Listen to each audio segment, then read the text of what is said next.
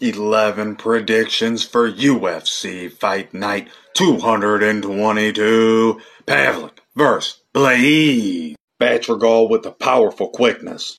Francis Fire Marshall in a good scrap. Junior Tafa with the stoppage victory. Karol Rosa in a close fight, she has a little more power and harder to move around. The size and reach advantage is going to be too much to overcome. I like Montel Jackson. I will go with Christos Giagos here, the Spartan. He really needs to pull this one out. I believe Semi the Jedi will play right into Jeremiah Wells' hands. Yasmin's last opponent withdrew, and Lucendo here is moving up a weight class. It's been going well for fighters. I think it goes well for her. I believe we see Bobby Green turn back the clock here against Jared Gordon, who's comfortable fighting for a decision.